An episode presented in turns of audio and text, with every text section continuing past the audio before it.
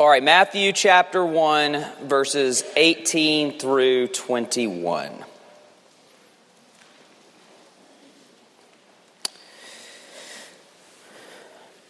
Now, the birth of Jesus Christ took place in this way. When his mother Mary had been betrothed to Joseph, before they came together, she was found to be with child from the Holy Spirit. And her husband Joseph, being a just man and unwilling to put her to shame, resolved to divorce her quietly. But as he considered these things, behold, an angel of the Lord appeared to him in a dream, saying, Joseph, son of David, do not fear to take Mary as your wife, for that which is conceived in her is from the Holy Spirit. She will bear a son, and you shall call his name Jesus, for he will save his people from their sins. The word of the Lord.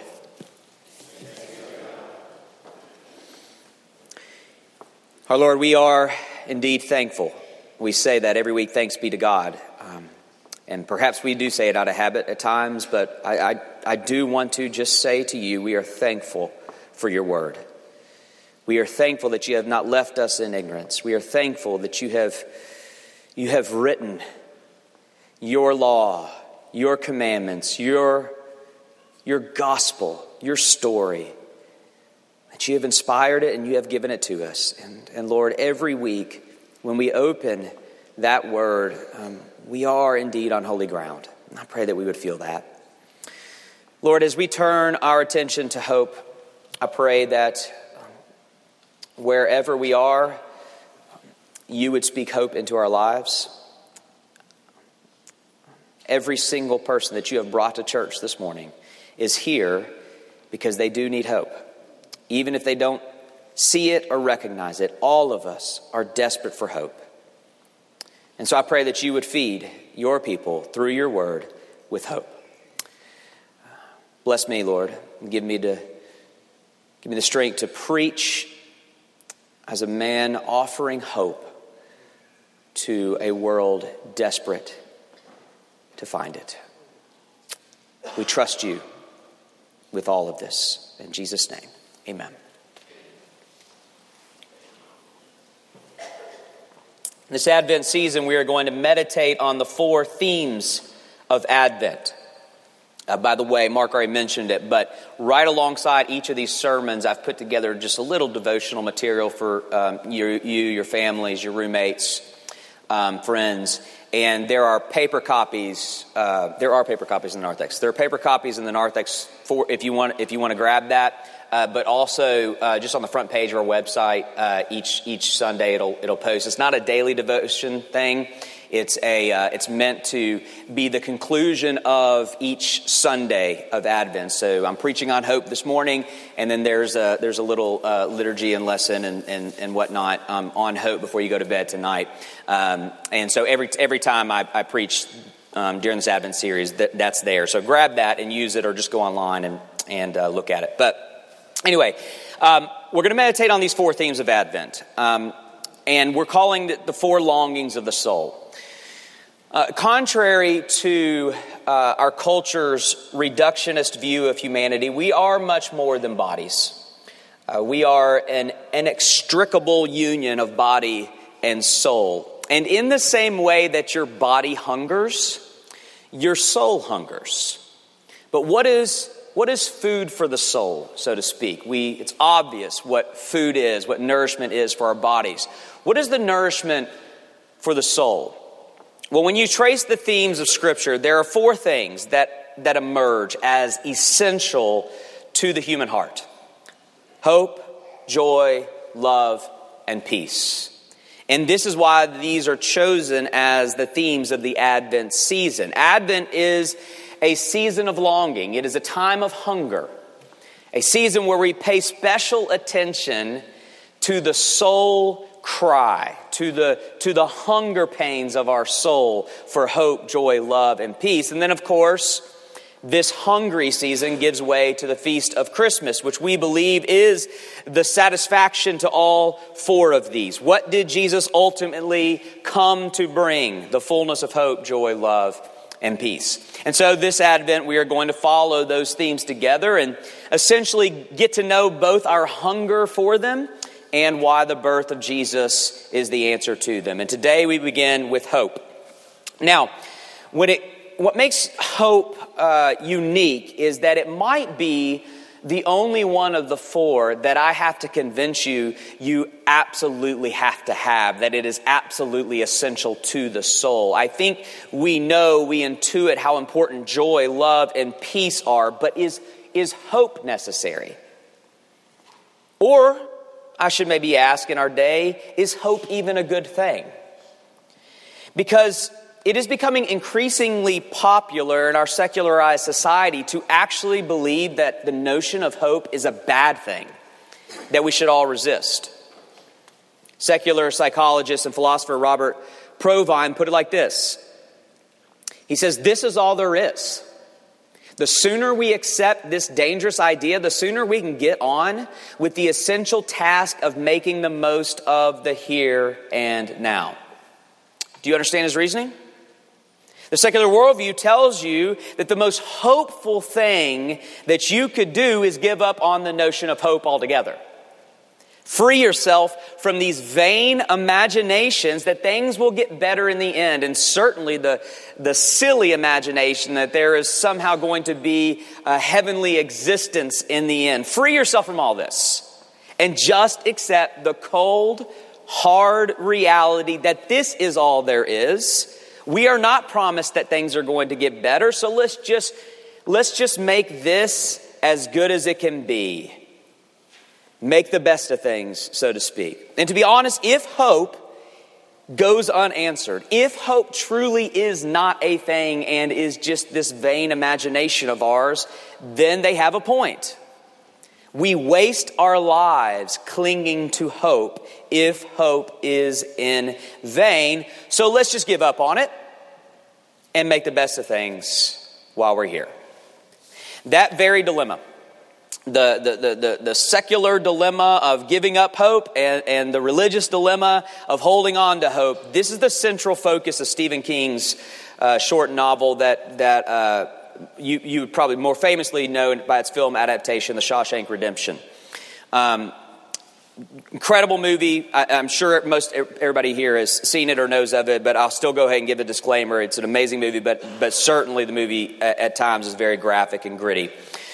But the story takes place in uh, Shawshank Prison, an old, concrete, dreary, maximum security prison for the worst of the worst criminals, a hopeless place. There are two main characters in the story Red and Andy. Red is the old seasoned veteran of Shawshank who has spent almost his whole life there. And Andy is the new arrival into Shawshank, um, wrongly accused of murder, who disrupts the culture of the prison because he refuses to give in to the pervasive hopelessness of the place that is embodied in Red's character.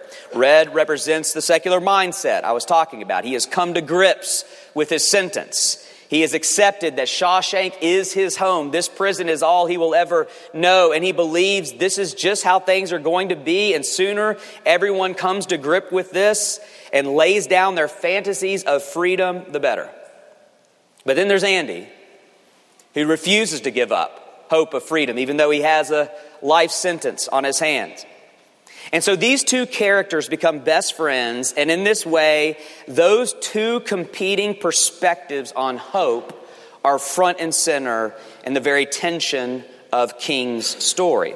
And there's one conversation in particular that really gets at this contrast. Andy is talking about music and how beautiful it is and how important it is in prison. He says to Red, See, this is the beauty of music. That's something they can't take from you. Haven't you ever felt that way about music?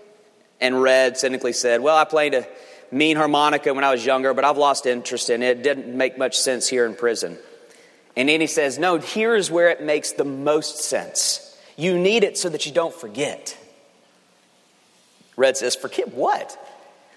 He says, Forget that there are places in this world that aren't made of stone, that there's something else out there beyond the walls of this prison.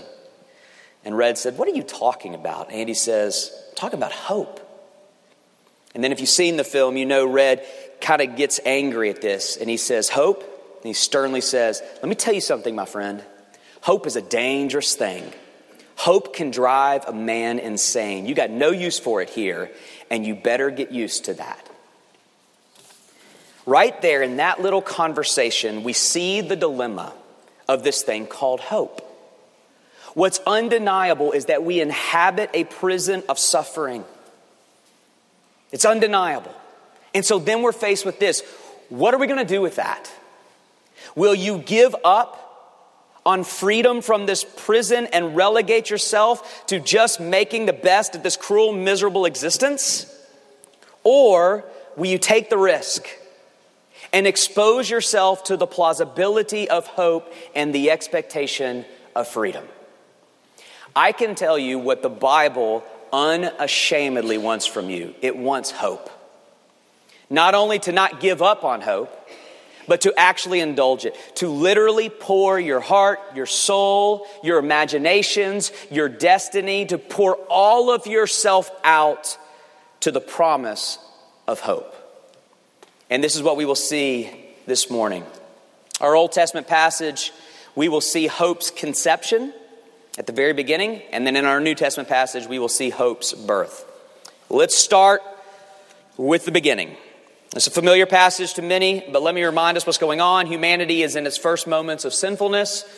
In creation, its first moments of the fall. And in verse 17 of, of Genesis 3, we are given the details of this new reality as we now all experience it. Look at verse 17 of Genesis 3. It says, Cursed is the ground because of you. Because of what you have done, Adam, creation is now cursed. Cursed creation. And then he describes what life is like in this cursed world.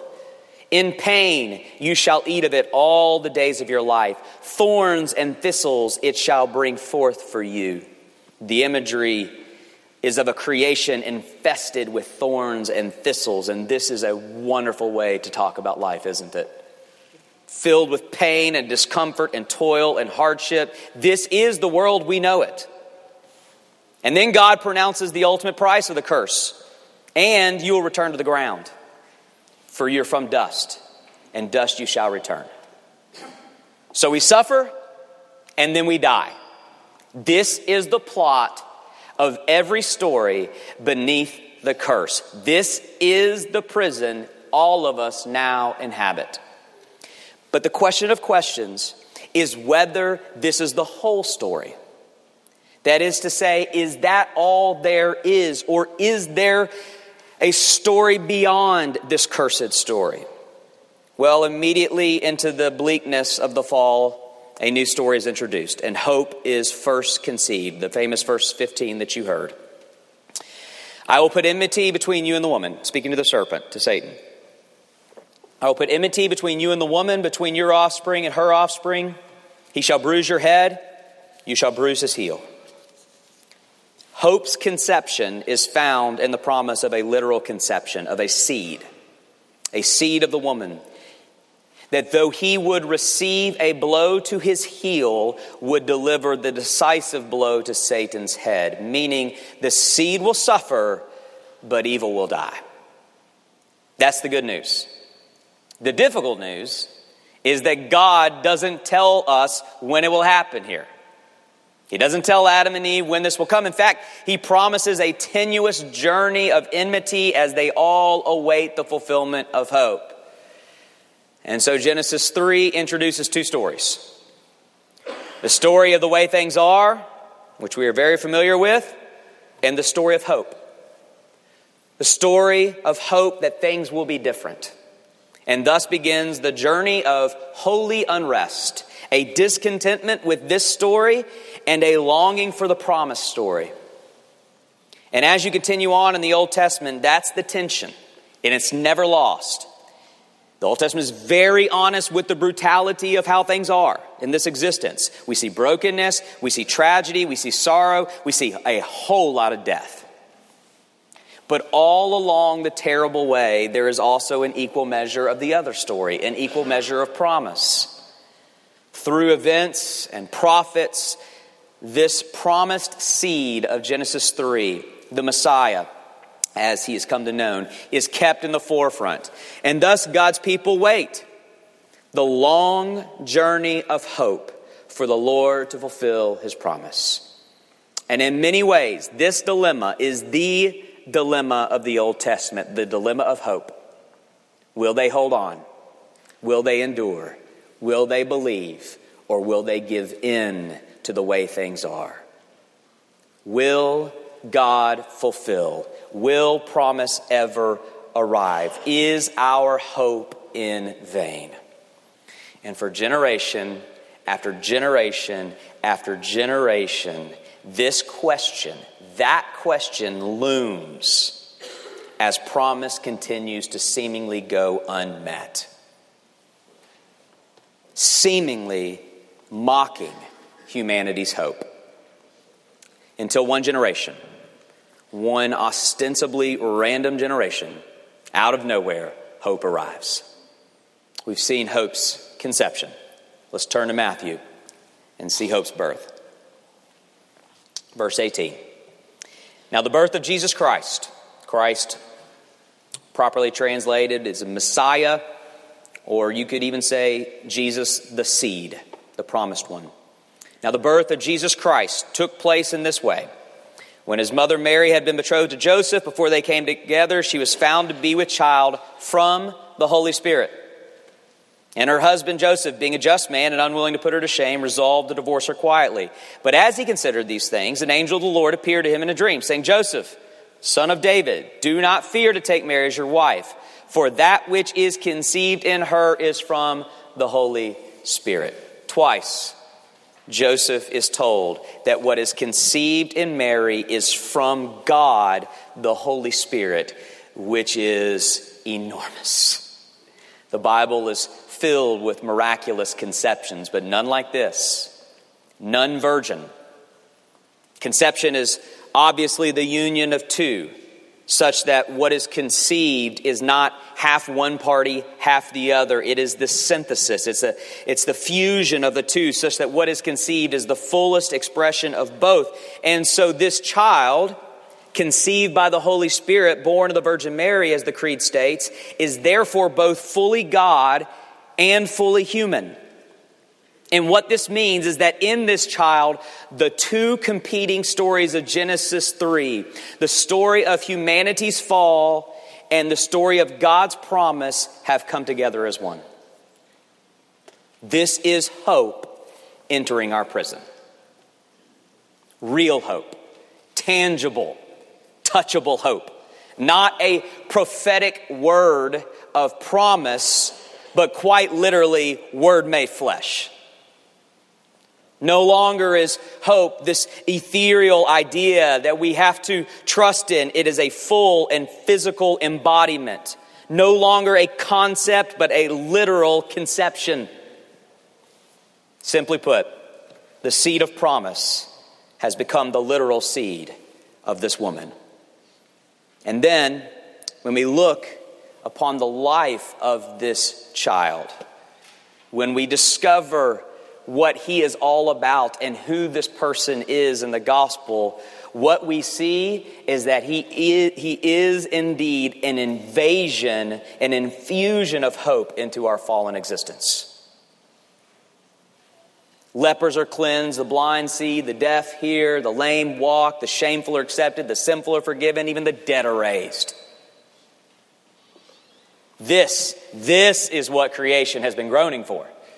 Not hope promised, but hope realized. But the dilemma with Jesus is that it seems to be only a glimpse, like a teaser of hope, you know, of how good it could be if God actually did fulfill his promises. As incredible as the life of Jesus is, the promise is much more of a, it seems that um, the promise is just a first century flicker of hope. That's not what Genesis 3 promised. Genesis 3 promised, and what has long been hoped for, is nothing short than the full and final defeat of evil under the Messiah's foot. Full and total redemption. Well, to accomplish that requires not just the arrival of the seed, but the victory of the seed. Verse 21, concluding word to Joseph. What is conceived in your in your in, in Mary is from the Holy Spirit. She will bear a son. You shall call his name Jesus, which which means deliverer, or you could even say Savior. You shall call his name Jesus, for he will save his people from their sins. The issue behind all of our issues is sin.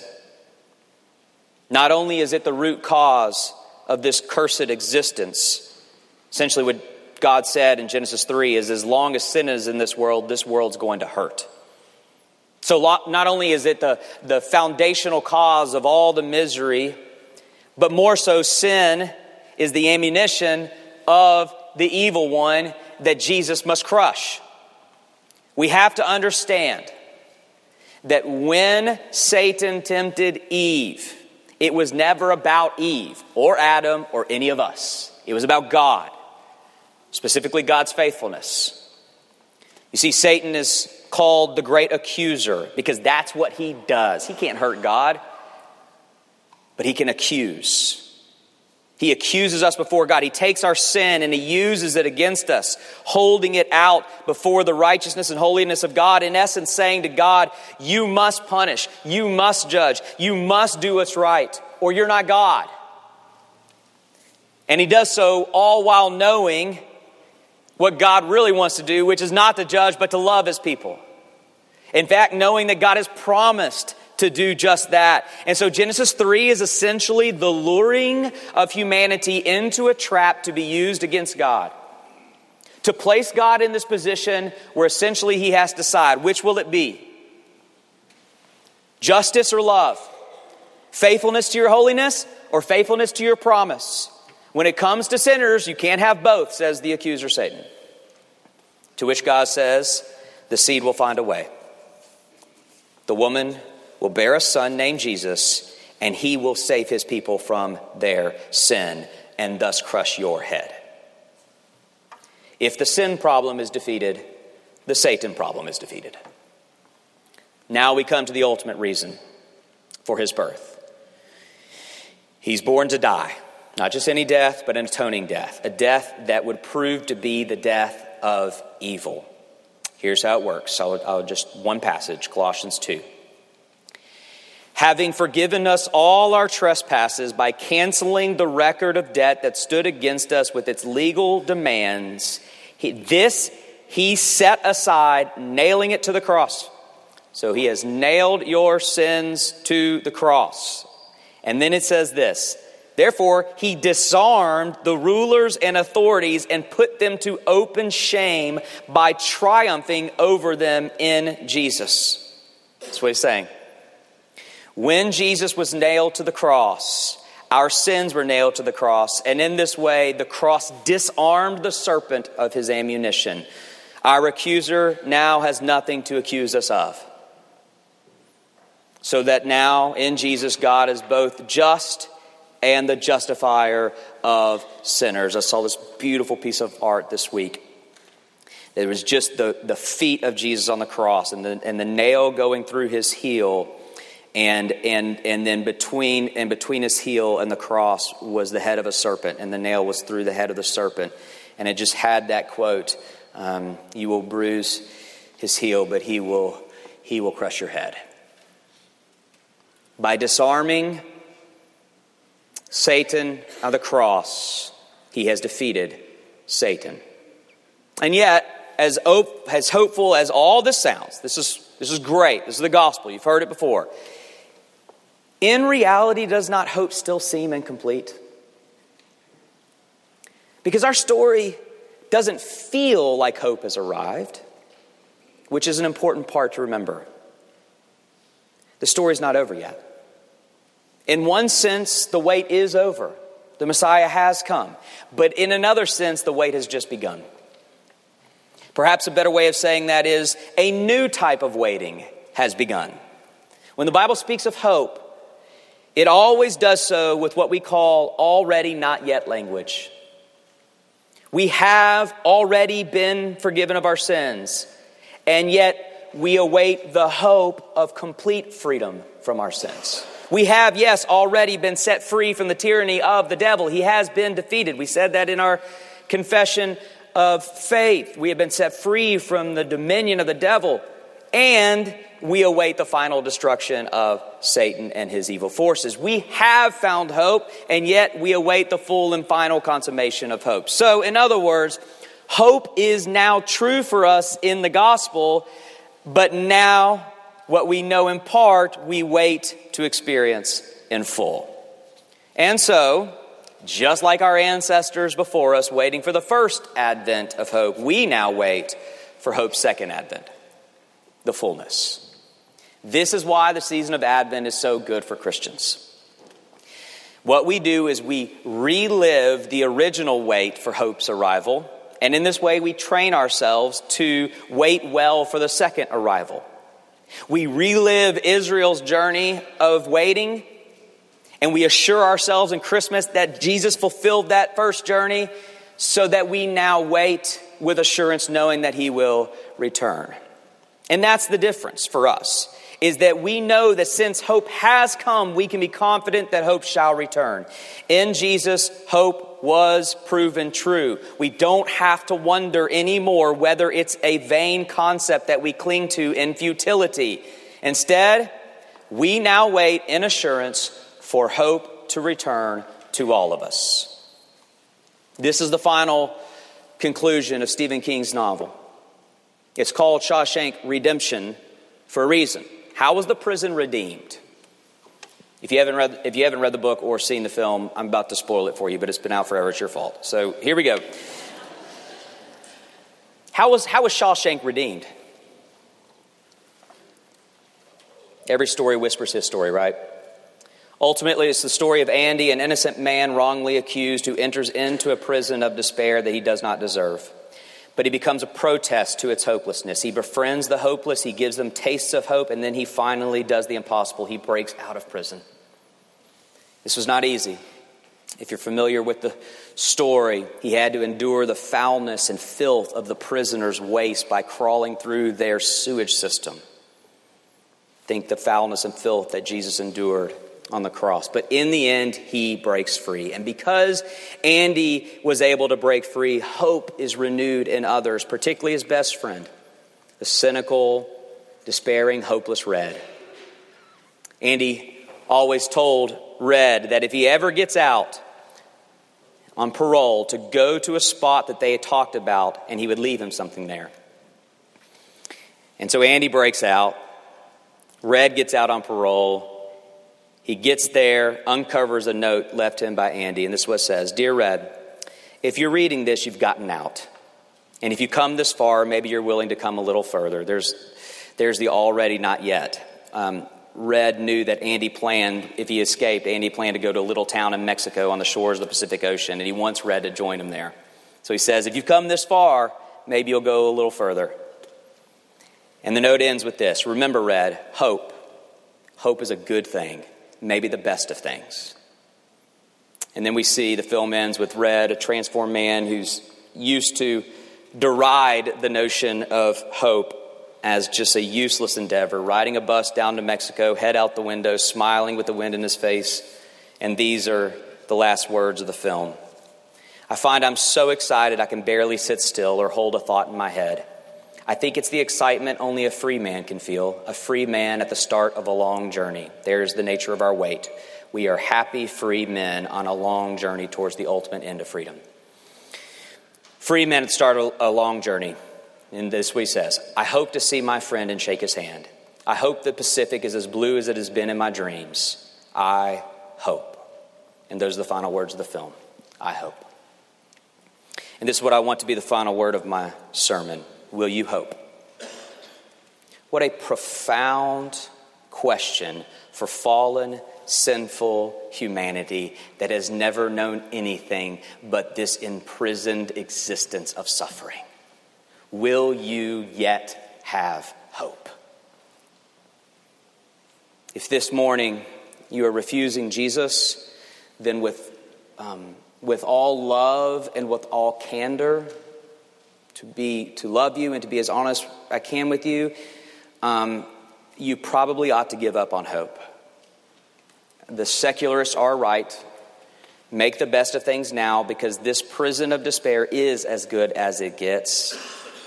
So you better enjoy it. or it doesn't have to be that way. You could end your cynicism today and discover the certainty of hope that is found in Jesus. But to the followers of Jesus, I am telling you this morning, in the name of Jesus who has come and is sure to return, let your hearts go. Do not give up on hope.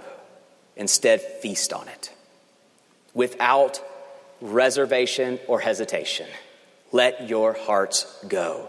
Vulnerably expose yourself to the plausibility, dare I say, certainty of hope confidently and courageously face this prison of despair your heartache, your loneliness, your, your, your, your, regrets from life, your sins, your shames, your abuse, your broken relationships, your, your fallen circumstances that are going on right now, your failing health, yes, even your own grave. Face down everything that seems hopeless and with gospel audacity declare, hope is coming for you. Let me pray. Lord, fill us with hope. Give us assurance. Use now your sacrament that proclaims your return. Use it now to feed us, to feed our souls with what we all need, which is hope. In Jesus' name, amen.